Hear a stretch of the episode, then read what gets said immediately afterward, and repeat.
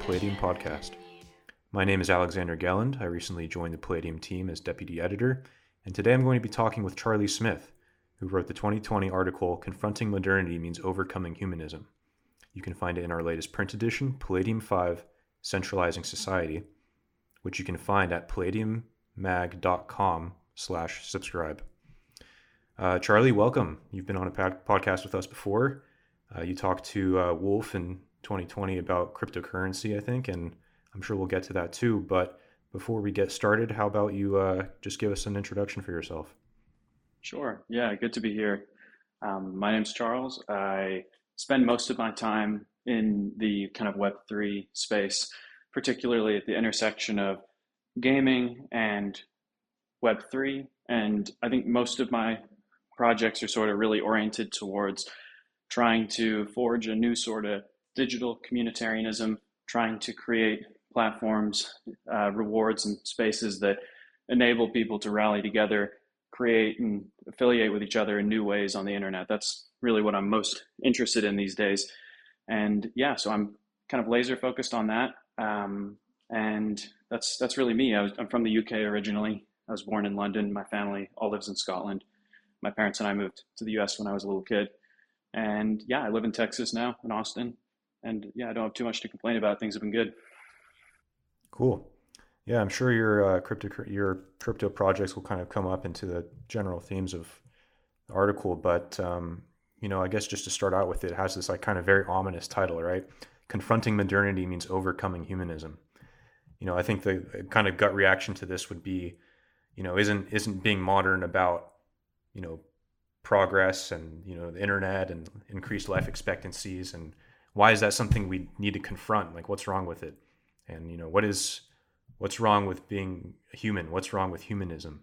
What am i if not a human? So you know what can you really tell us about that? Sure. So i think the plus side of that title is that it's somewhat provocative. So that's always good. So we'll get some play. Um, the downside is that i think the word humanism has sort of grown and become so broad that people associate it with just sort of liking people and sort of like kindness, which is, I hope, fairly obviously not what anyone should be against. Uh, and, and then the piece, I think, reflects that too. And so the way I at least define humanism is more as a thesis about how human life interacts with the modern condition and with the world. And that I see humanism as sort of a conceit or like a very kind of a philosophy that is sort of like a human agency maximalist, right? So it's saying that I think it was Kant that said, and I think I quote in the piece, um, that modernity is when humans took the rein of history and started to direct affairs and be able to control their environment and that it put humans kind of in the driver's seat overall. And for me, I see a lot of problems and a lot of faulty thinking that ultimately comes down to presuming that people are in the driver's seat over things which they are not. And so the alternate view of modernity that I throw out in the piece is that the modern condition, rather than being when humans kind of took the reins of history, in some ways, there was maybe a brief period of that where people are building things they've never built before, they have the opportunity to sort of reform their societies along ideals that reflect their values. There's sort of like a, you know, there's a period of perhaps like the 18th century through, you could say World War II, perhaps, but I think you could argue it ended sooner, in which people thought, okay, we're in control now. We can have these ideas and we can just sort of uh, direct society the way we want it to go. The argument I make, which is one echoed by many of the thinkers in the piece, is that modern society is actually a period where things become dramatically more complex and because of the complex nature of modern society, the kind of endless feedback loops, shifting landscape, it's almost more like a return to nature where we actually should expect to have less control over what goes on. And we should really approach it with humility and say, hey, here are things that we have real control over. These are things we should focus on. But the idea that we've taken the reins of history and that now everything will will be able to bend everything to our will is completely wrong and actually a destructive belief. And so that's sort of what it is. The piece is more a call for humility than it is like some sort of like anti-human thing. Mm-hmm. So the the sort of centralizing trend of the past 200 years kind of came from this humanist impulse to sort of take the reins of history and you know create a society wherein we we have we're able to adjust all these different uh, econometric factors you know we're able to measure and control the quality of life. We're able to distribute food and build societies where places that would be otherwise inhospitable. And this sort of call to humility could be interpreted as like a kind of degrowth in a way, or a kind of you know this uh, you know Nassim Taleb he talks about you know building resilience in communities and localism, but I think that could be interpreted too at the same time as sort of a withdrawal from like grand projects. Or do you think differently?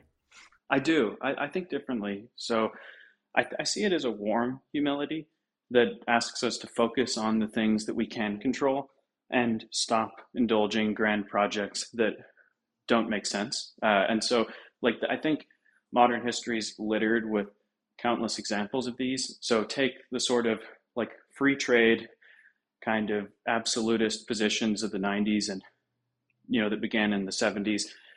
These were ideas that people felt as though they had unlocked some deterministic laws of how societies worked. Uh, they had a few kind of flawed axioms around how uh, gains from trade would lead to wider prosperity. They felt they had all the variables. And then now we're in a world where we're just witnessing all of the uh, clear problems that have arisen from that.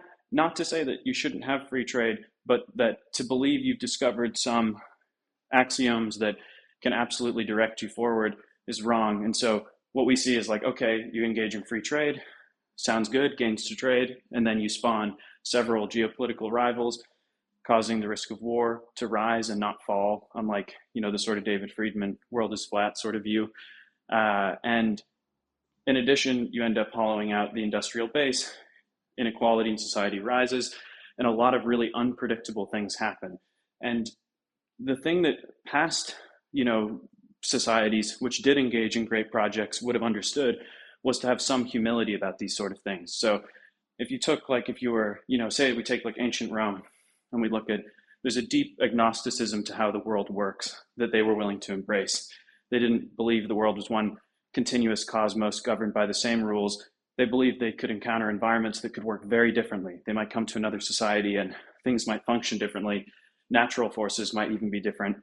Some of that agnosticism is incorrect now, but much of it is true. And that was a society that engaged in truly grand projects but that I believe did so with some measure of humility. Uh, and that if someone, you know, in ancient Rome said, I've discovered that free trade is the right way to go, and that we should actually just, you know, not protect any local industries, and we should lean all the way into this idea, you know, they would be like rightfully laughed at. Uh, but now we have such a belief in the intellect that we think we can discover these things and understand these complex forces when in reality we can't there's a sort of arrogance that's developed from the progress of science where we you know see that we understand you know physical and mechanical forces and then we believe that wisdom translates to uh, much more complex social systems. So I, I, see it as being you can engage in grand projects with humility. Uh, there is a way to do that. I see.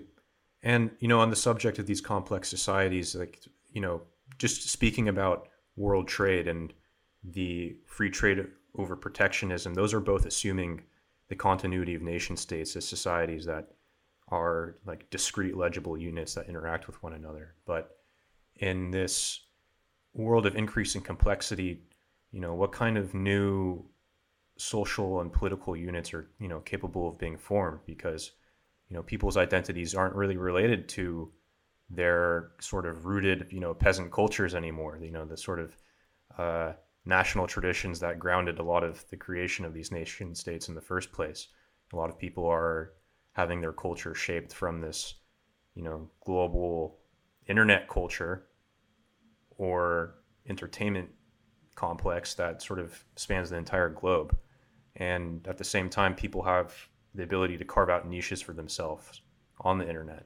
So, you know, what kind of other ways of organizing people outside of this old system of hierarchy would you say we're capable of doing now? Yeah, yeah. So let me first motivate that a little by saying that I think if there's one, you know, sort of like phenomena that we should incorporate into our thinking that calls for humility, it's that modern life has been characterized by emergence of radically new forms.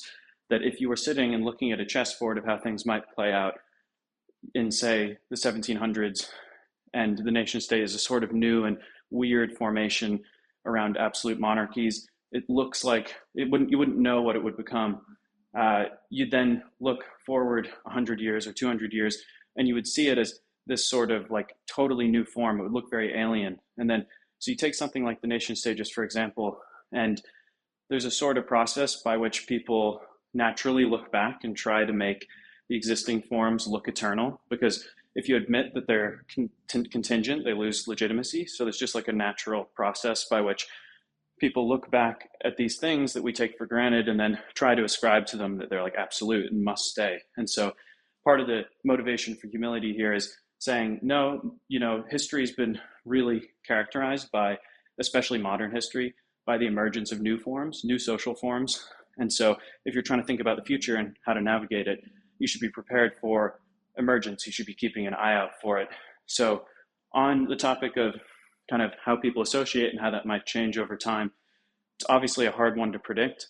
But what I would say, the thing I'm kind of most excited about, or I see the most like sort of potential in, and the, the thing I'd be rooting for as well, is that we kind of the high modernist, you know, period that we're sort of now exiting or have exited, in which people had maximal faith in the nation state. Nation state is at the peak of its powers.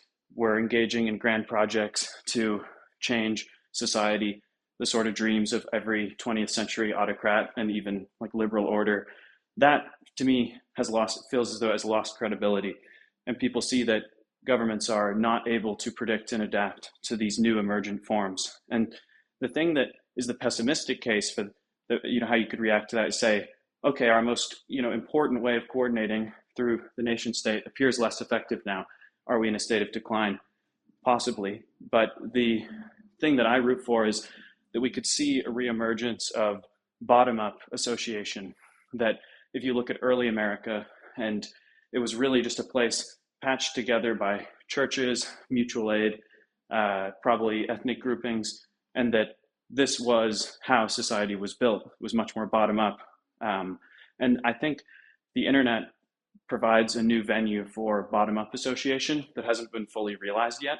And so, you know, not to immediately get into my you know professional stuff, but I see Web three or crypto as providing these sort of costly social signals that people can coordinate around that brings trust and reduces noise in a very noisy, costless internet. Um, and so I'm just very excited about all manner of bottom up associations. And I believe like Web3 will be a major accelerant for that. People's ability to form sort of guilds or associations. Those could be religious or secular. They could be corporate or more for nonprofit. They could be around certain cultural affinities. That's what I think. I think we've hit this max period of cynicism about top down organization, and it's gotten really old. And most people are thinking, okay, what are you going to do about it? And I really, that's what I'm most excited about is a new, a renewed bottom up uh, affiliation and coordination. We could totally talk more about that because um, one thing I was just thinking about was how you know you talk about Manuel de Landa in your piece, and one thing he points out in uh, a thousand years of nonlinear history is how human beings don't really have fixed uh, social organizations, or at least the way they act within them is sort of dependent on the outside forces. There's a kind of phase shift they undergo, like water. When the temperature when the ambient temperature is increased they turn to steam and then they take on entirely new properties of behavior. Or when the temperature decreases they freeze and they, they come closer together. And this sort of phase shift is something i think is very interesting when it comes to the internet and you know the potentials of web3 because we're only just beginning to see how humans behave differently when they're kind of put under those circumstances or environments. So how would you how would you sort of describe firstly the, the actual social the social organization of people on web 3 so far and I guess sort of the different kinds of behaviors latent in humans that are kind of brought out by that form of social organization. So first the thing I'll say is kind of you know couching it in the history of the internet because I think that Web3 is just a sort of extension or accelerant to that. And so what I'll say is that what we've seen with it, like the important thing is not to be fully jaded by what we've seen so far from the internet. So you can think of it like this that if we said like written language, uh, like what role did that play in human coordination? How did that change over time?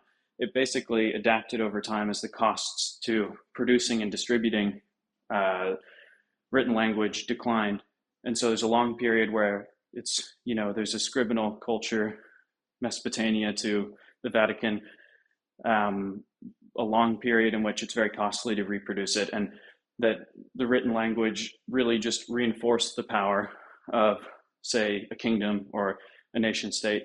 Um, and then you've got the reformation as this like hallmark moment where the costs to because of movable type the costs of reproducing written language declined rapidly, and suddenly the tool that reinforced top down power became a source of new competition for it and a new source of bottom up um, affiliation, right? So you have, like, if you take Martin Luther, what he did, sort of levying complaints against the Vatican, was not unheard of.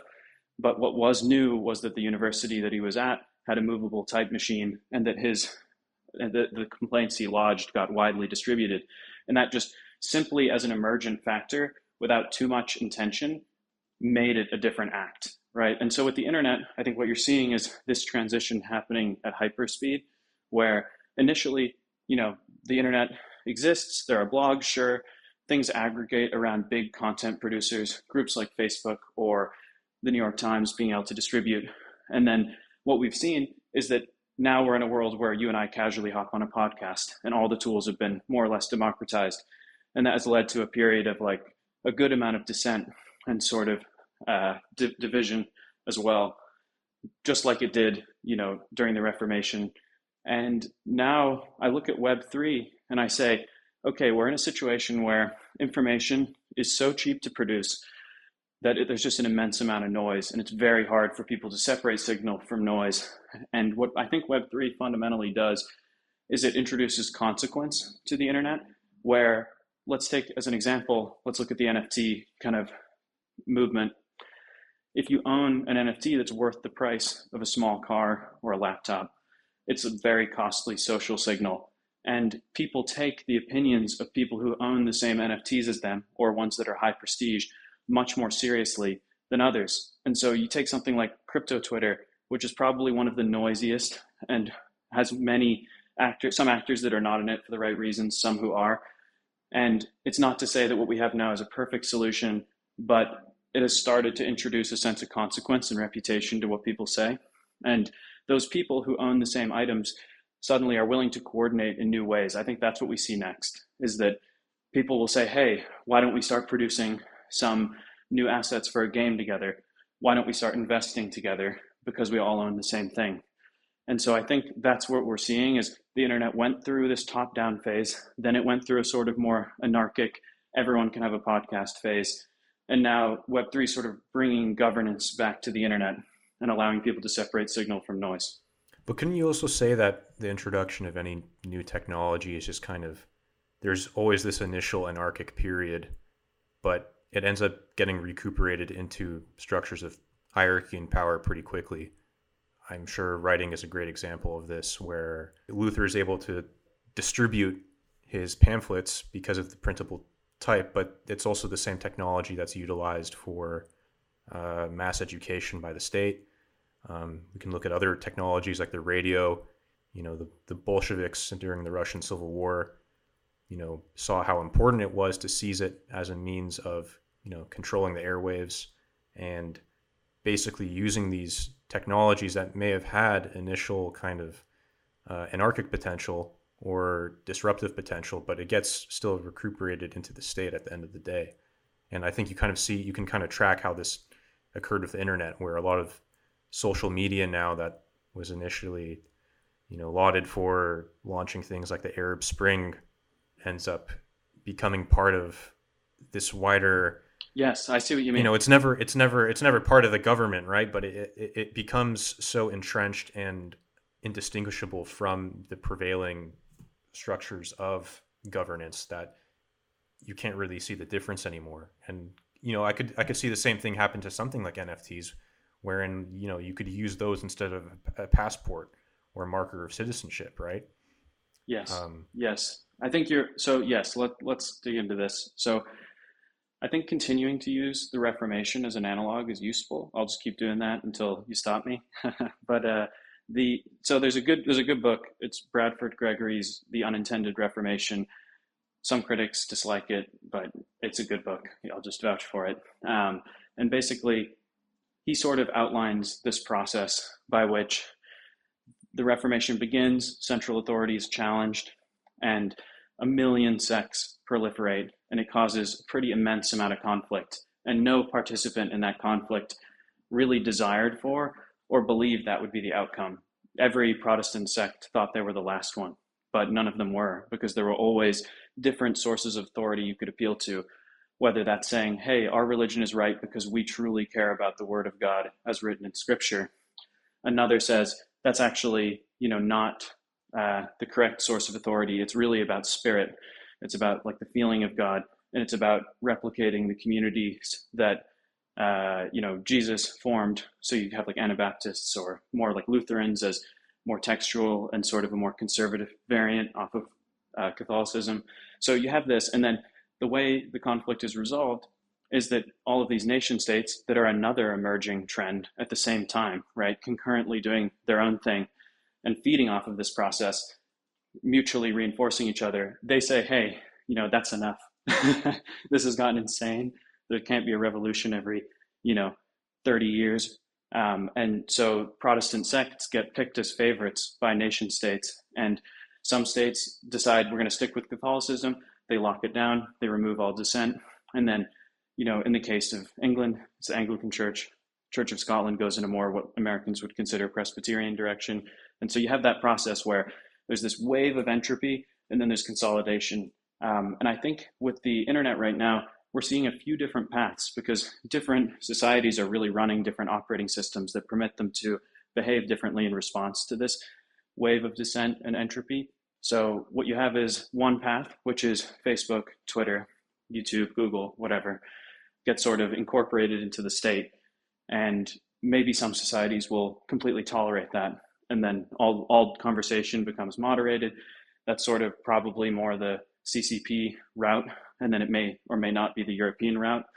Um, and then what you have on the American side in particular is like it's deep anti-authoritarianism and sort of liberal norms, which don't permit us to clamp down in the same way. People immediately, you know, are up in arms about any sort of control of these platforms or incorporation of them into the state. And it's constantly a source of friction. People rightfully sense that there's something consequential being decided here. And so what you've seen is take Bitcoin, which is a technology really, I think, if we know anything about Satoshi, it's like he's probably, you know, he's probably American or someone deeply indebted to uh, sort of liberal philosophy, anti-authoritarian philosophy, and and so you see this alternate where it says, okay, perhaps we consolidate with nation states just taking control of these apparatuses, or in the US, that feels like a less certain path that will actually align around it. And then what is the alternative? Web3 potentially is an alternative to saying, what if we make this more governable? I think the answer will be a synthesis, right? There'll be both. Like the government is going to, over time, restrict the scope of speech almost definitely like more than it is today. Hopefully not. I'm not, you know, in many ways not rooting for that. But there's that, like there's this authoritarian tendency, which I consider deeply pessimistic, especially in the US, because I don't believe it will be done well.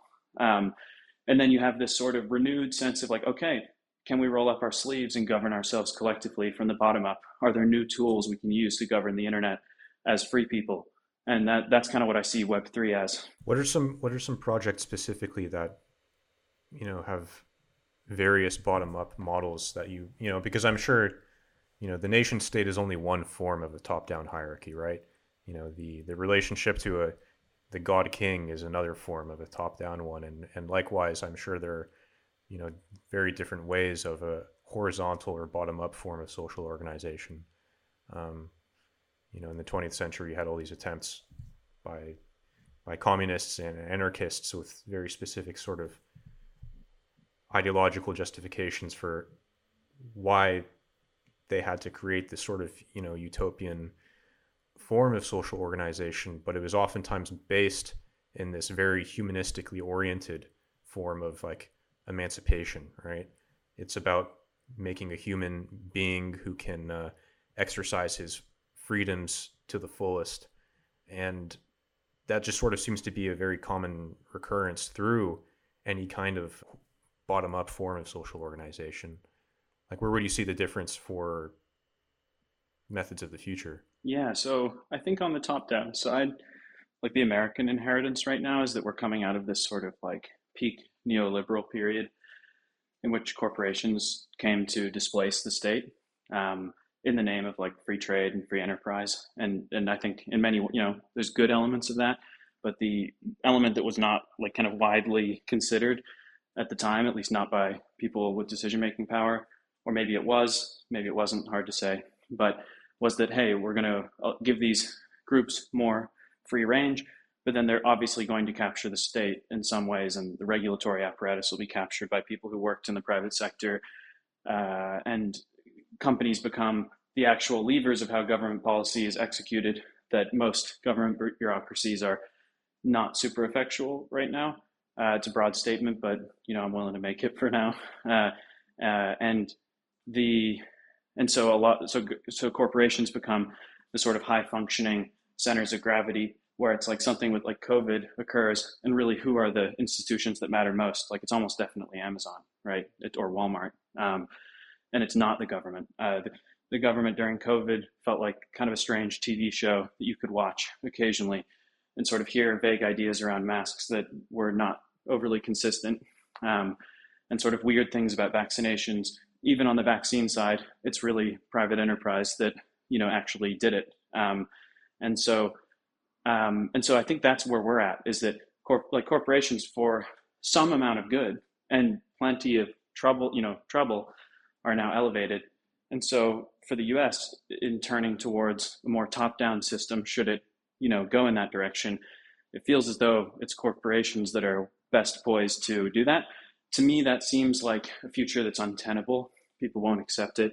Um, and also the legitimacy these groups have is virtually none. Right. It's uh, every single one of these big companies is like broadly disliked, uh, you know, even for, by people who use them every day, which is kind of like sort of an amazing accomplishment. Uh, and uh, and so to me, I just look at it in the U.S. and I say, is there really is the government really revved up to you know reassert itself in this way?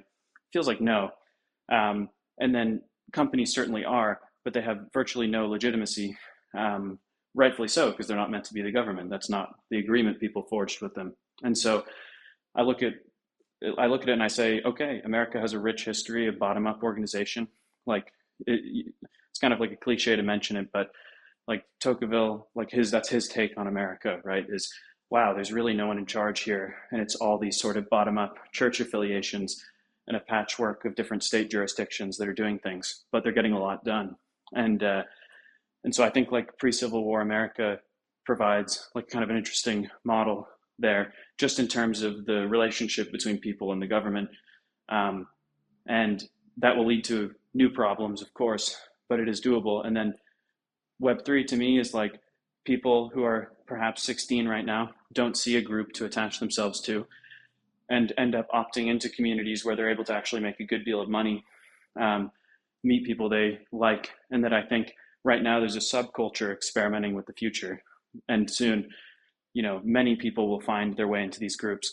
People who are like-minded around a religious faith, people who are like-minded around particular political leanings or cultural affinities, whatever. I think we'll see a proliferation of this. And I guess in terms of concrete examples within Web3, it's like I think the NFT side of it is the most promising. Everything else is kind of plumbing and, and that's not in a bad way. Plumbing is important, but everything else is kind of plumbing. You can look at, say, the history of Ethereum and say there's a lot of bottom up association around open source, people developing like a sort of incredibly complex distributed machine that that that is promising. But then on the NFT side, it really is people creating brands out of nowhere, people wearing kind of merchandise and markings, meeting up on a regular conference circuit to hang out with each other. It's it's a sort of bottom up organization with enough energy that I have just honestly I just haven't really seen before. Um, and right now, I'm really just you know basing that based on the vitality that it gives off, and it's a question of like, will it be directed towards more broadly accessible and publicly useful means or, or ends? That's a that's kind of the question. Right. There's this interesting aspect of it though, where the sort of financial incentive for a lot of these people to, you know, make money creating NFTs and building the subcultures and and DAOs around it, they are still very enmeshed with like you know traditional forms of of society, right? They're they're using the same currency.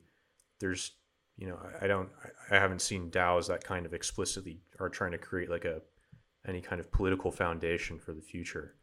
How how exactly do you see like the sort of tension between this this form of like horizontal organization between people that's still like so thoroughly based around like the economics of you know and, and the very sort of you know I, I wouldn't say the, the, you know we live in a free market economy. I think there's obviously a lot of like fine tuning and command uh, components that go into running behemoths like amazon and walmart and they're kind of enmeshed with the government too right? So how does how do you really use the same currency they use and try to build a different world with it.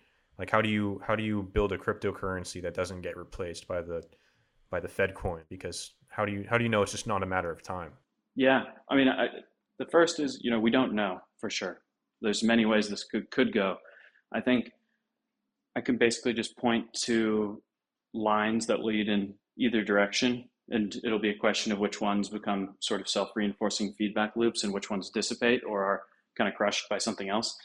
Um, and so, one through line I would say on the kind of sort of more emancipatory route, where it's like this actually becomes a sort of piece of infrastructure held in common.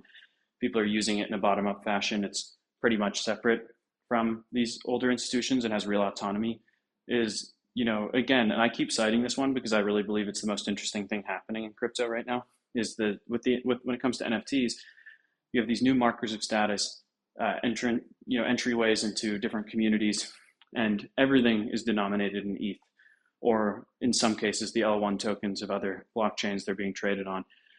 This is the first time I've seen a huge amount of commerce be denominated in Ethereum. It's the first time, uh, and you know, prior to that, yeah, agreed. Like this sort of Bitcoin is money thing, you know, could come to pass if there's some, you know, major event or series of events that does it.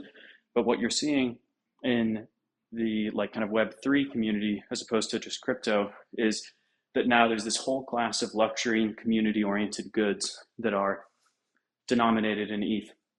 And I think what you'll see there is that right now it's just a bunch of IP with nowhere to go.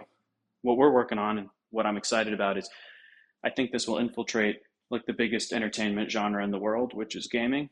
Um, and that gaming really is like the public square or the com- a common space for people, you know, arguably below the age of 30, uh, maybe higher for some. And I think it's going to infiltrate that space. I think it will make games dramatically more fun, more communitarian, more generative. That's what we're working on. And I think that will be an access route to like a dramatically broader audience and a path towards this more optimistic kind of emancipatory future. The kind of you know, less optimistic route is that, okay, you know, US dollar backed coins are just this dominant and important part of commerce and crypto for pretty much everything but NFTs. They definitely are dominant in DeFi. Um, and that those coins are really just existing because no one's bothered to regulate them uh, thoroughly. And that could change. And, uh, and we'll see what people come up with and are able to, to do there to preserve it. Um, but yeah, so I think there's a couple through lines.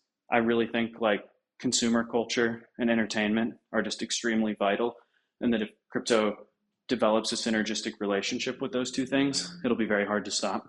Um, but you know, we'll see. Well, let's focus on this more positive outlook. And you know, there's really nothing more post-human than than the MMO. You know, there's uh, there's a complete uh, replacement of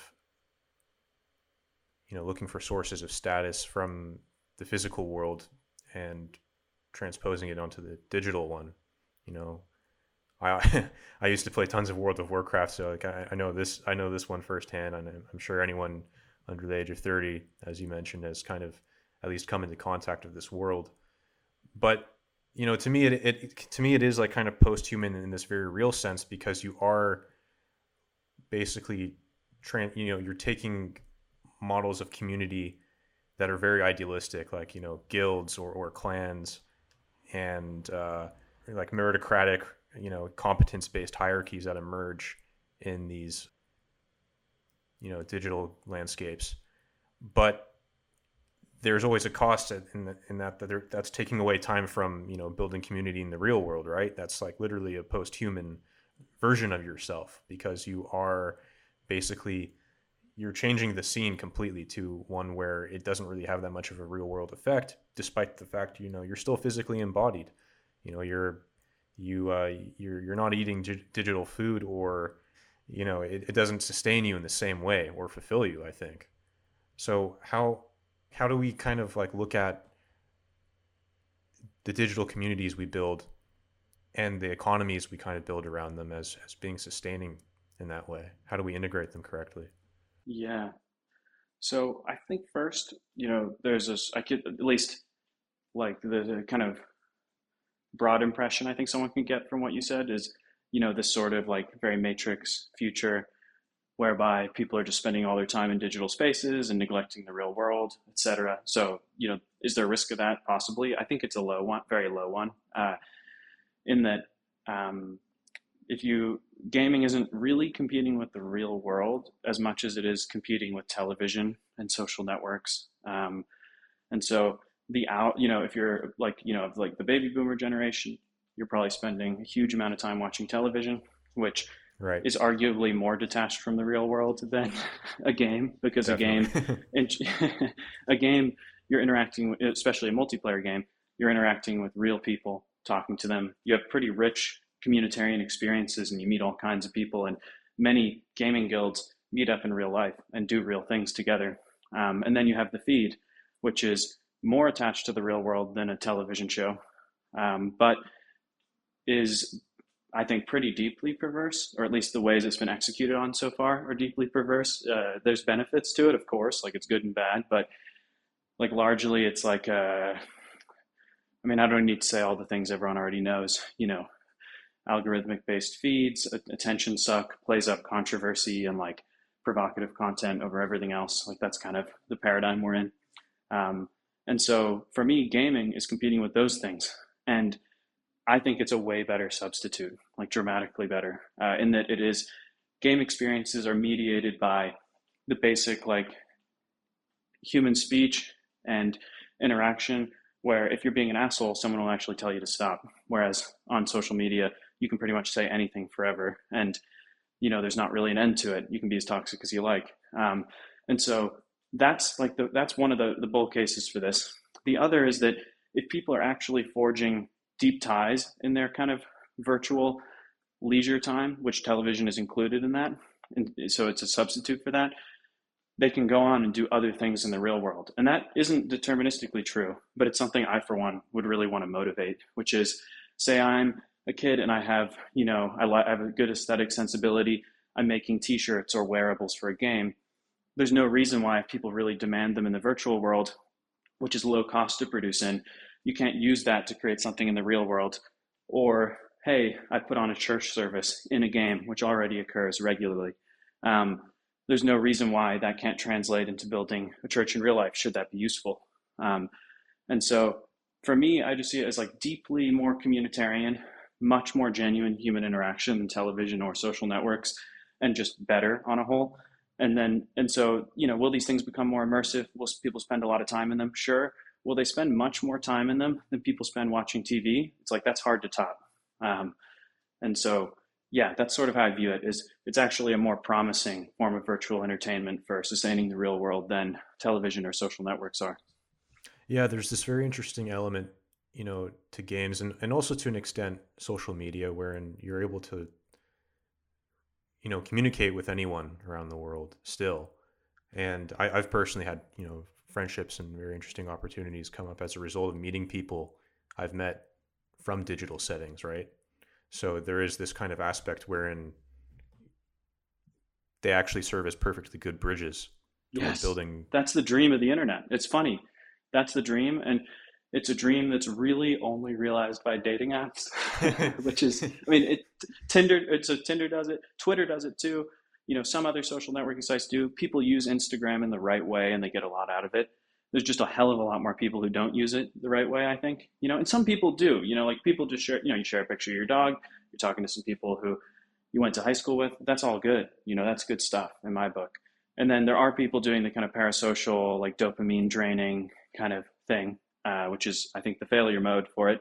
But I totally agree. It's like the original dream of the internet was to connect people with others. That was why we are doing this. And then we've kind of gotten away from that. And it's become this sort of advertising dopamine factory. And that's kind of where you want to get away from. That's the that's the parasitic force is something like Facebook or you know Instagram. It's not true of the platforms on a whole, but it's a strong tendency they have, and that's really the thing you want to shut down, and that's the thing you want to retire, and uh, and so yeah, it's like in a weird way, like something like Tinder, like that's what I kind of when I was like I was like oh yeah cool, so I'm in a chat room and then maybe I'll meet up with someone in person, you know, that's what those dating apps do.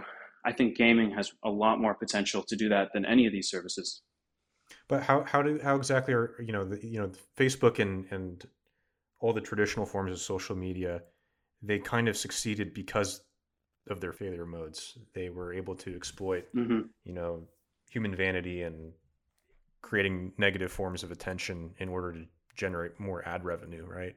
So like how and and I guess, you know, the whole concept of generating money through ads is kind of what could lead to the algorithmic tweaks that created those failure modes for human interaction in the first place you know how do you yes how how how are what what are better ways of restructuring that that's it's a great there is a way i think you know we're going to find out i guess over the coming years but um, so you have you're totally spot on that the service has to latch on to some kind of vital energy like it has to it has to be that there's some relentless tendency people have and the service has to play into that in order to grow. There's almost no other way. It can't, you know, there's been all these attempts at like Zen social media. You know, there's been like lots of startups that have tried this.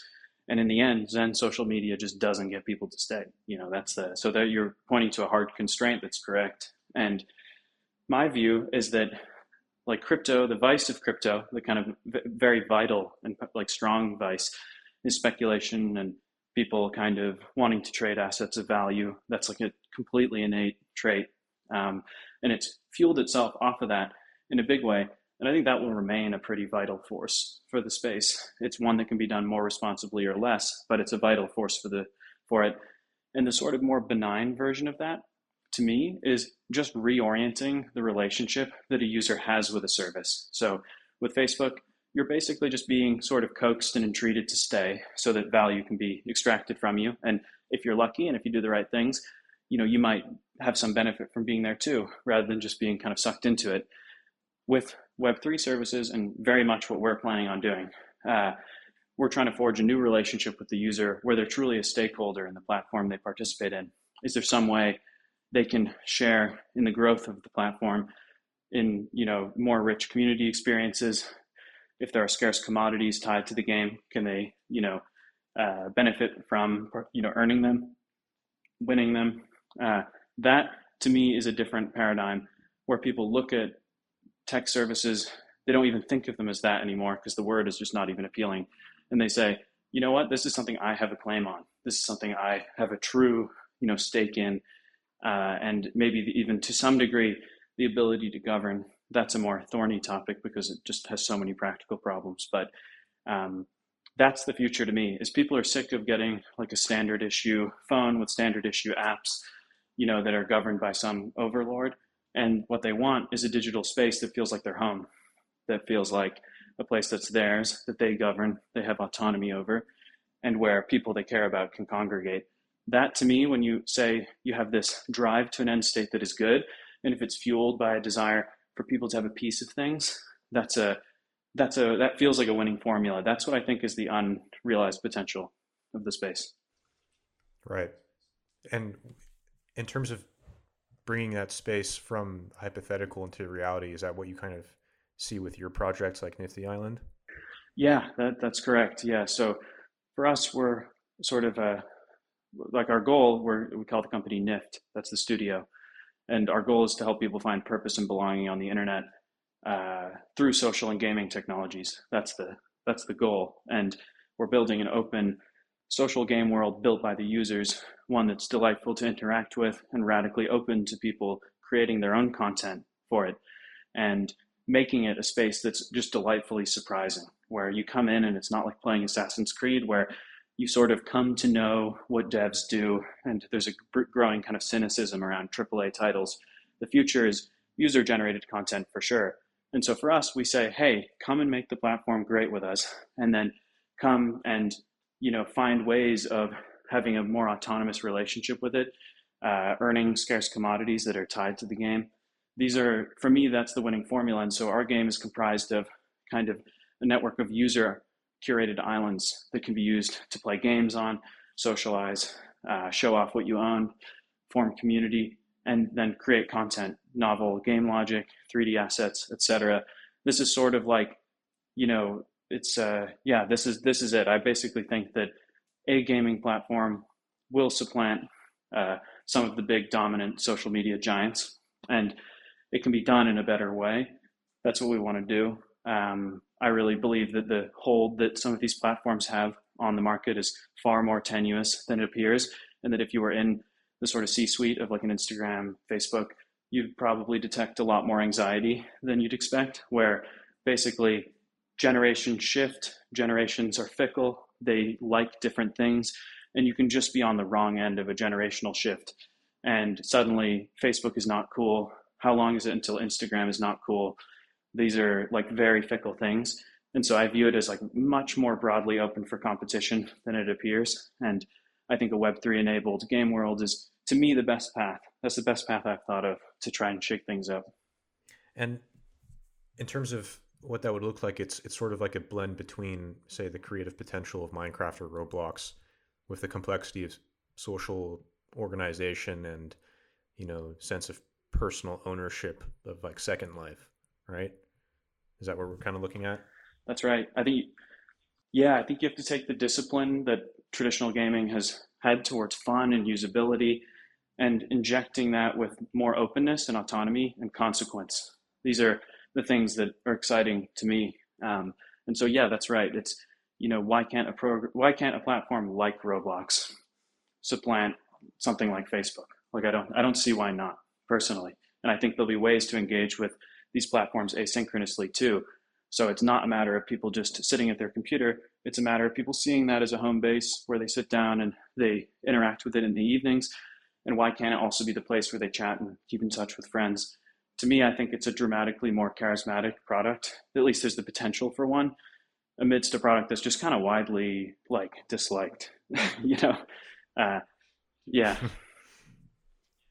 yeah. The, you know, just to somewhat return to what we were discussing earlier, one, one aspect of all of our social organizations that we're kind of, uh, maybe not forced to, to use, but we certainly rely on in a way that we don't really consent to in a real sense is there there is kind of this disappearance of legitimacy in a in our political systems and our economic ones, right? And that's something that's very different from the past 300 years or the origin of humanism as a political project and human emancipation as a goal is that the systems that govern us are fundamentally something that's meant to be within our control and our security that we are able to do so our security within that fact or notion is is sort of what lends them their their power. And you know we we give this we in in the age of mass democracy the state had you know this very large you know uh, mandate to to you know wage wars to create public works projects of massive scale. And even if it seemed to be in this very uh, top down or heavy handed manner it was often kind of the genuine expression of like a popular mandate to do so. Like people were happy with that. Yeah. But now we live in this period where that that sort of legitimacy or you know it's a chicken or the egg question of what what faded first is the capacity or the legitimacy. But yes you know reconstructing these these sort of you know re- reconstructing our own like social organizations from person to person is almost like a stepping stone toward returning to the, where that was even like possible to initiate right yes and so that sort of like crisis of legitimacy i think is very acute right now but I also think it's just been a characteristic of modernity from the beginning. And that basically, like, the kind of story that isn't told as much about like modern events is that, you know, there's just been basically waves of social changes that cause call everything into question. So like take the rise of like industrialism in the UK. It's something that completely disrupted rural life, sent people into the cities, totally changed how they identify and what cultural groupings would even survive that. Um, and then there's a need to try to make these things shore up legitimacy in the wake of that. And so you have things like a fun example, another UK driven example is like a lot of lore around like pastoralism and people wearing kilts, kind of like Scottish Highlands culture. Some of that is very real and great. Some of that is stuff that got like, you know, wildly exaggerated and used to kind of create an image of the past and the present that made the current forms look more reasonable. Uh, and so, what you can kind of, what the way I look at it is, this is a process that's like deeply contingent and like pretty risky. Is that there's going to be waves of disruption. They're very unlikely to stop, uh, you know, unless like the industrial base collapses or something like that. And even then, it's not going to be a static picture. And people are continuously having to sort of invent and find their way towards some new stability that may be a totally unideal arrangement. And what I look at is is saying like, you know, I, this is my most kind of like crazy, you know, pro Web three stance is that basically, you know, is there a possibility for a more flexible set of ways of governing human life that are more enduring and adaptable? They're immutable in some ways, they are adaptable in others, that actually could provide a more stable arrangement for people to continue to innovate and disrupt because that's not stopping. It's sort of a given. It has to keep going. Uh, largely because if you slow down someone else will speed up and you'll lose um, that's like the kind of like sad in a way sad reality of it um, and so to me like there is a possibility for some sort of social operating system that is more enduring that has less social contingency and that allows people to govern themselves. And then in terms of like, you know, is this a good thing? Is this a bad thing? Like, I think we see this is where I kind of call for some humility around what our ideals are and what's achievable. There's a sort of like emancipatory maximalism that is in humanism, and you find in a lot of like contemporary American political ideologies. And to me, some of those drives are, you know, not reasonable. Some of them are very good. Uh, and so when you look at like what does freedom look like, it's sort of like more like the serenity prayer, right? It's sort of having the you know the serenity to accept the things you can't change and the courage to change the things you can, wisdom to know the difference, all that. Like that's sort of what I call for in the piece. Really, is saying if you want like freedom, say you want you don't want a top-down government that runs everything that's going to mean submitting yourself to some sort of more localized order, like almost definitely. It still has to be governed somehow. And so that's going to mean making compromises with yourselves and others and governing. And that may mean subjecting yourself to a localized group. It may mean subjecting yourself to a smart contract. You're going to be subject to something on some level. And so that's, again, the motivation for the piece is really to say, like, there are these ideals that are just not reasonable and are born out of a really heady, weird period of human history, which we are exiting. And that if we want to think more reasonably about how we govern ourselves, there has to be some humility grounding even an idea like emancipation or human freedom in some realities. You don't want top down government. that means you want government bottom up, and that still means some form of governance. Um, so anyway, that's uh, that's what I have to say about that. Yeah, Charles, I think that was really well put, and I think that's actually a good place to leave off. I think we're just about out of time. Beautiful. Uh, you can find Charles's article "Confronting Modernity Means Overcoming Humanism" in Palladium Five: Centralizing Society, which you can find at uh, palladiummag.com/subscribe. Uh, Charles, thanks for coming back. It's great to speak with you. Likewise. All right, everyone. That's all for now. We'll see you next time.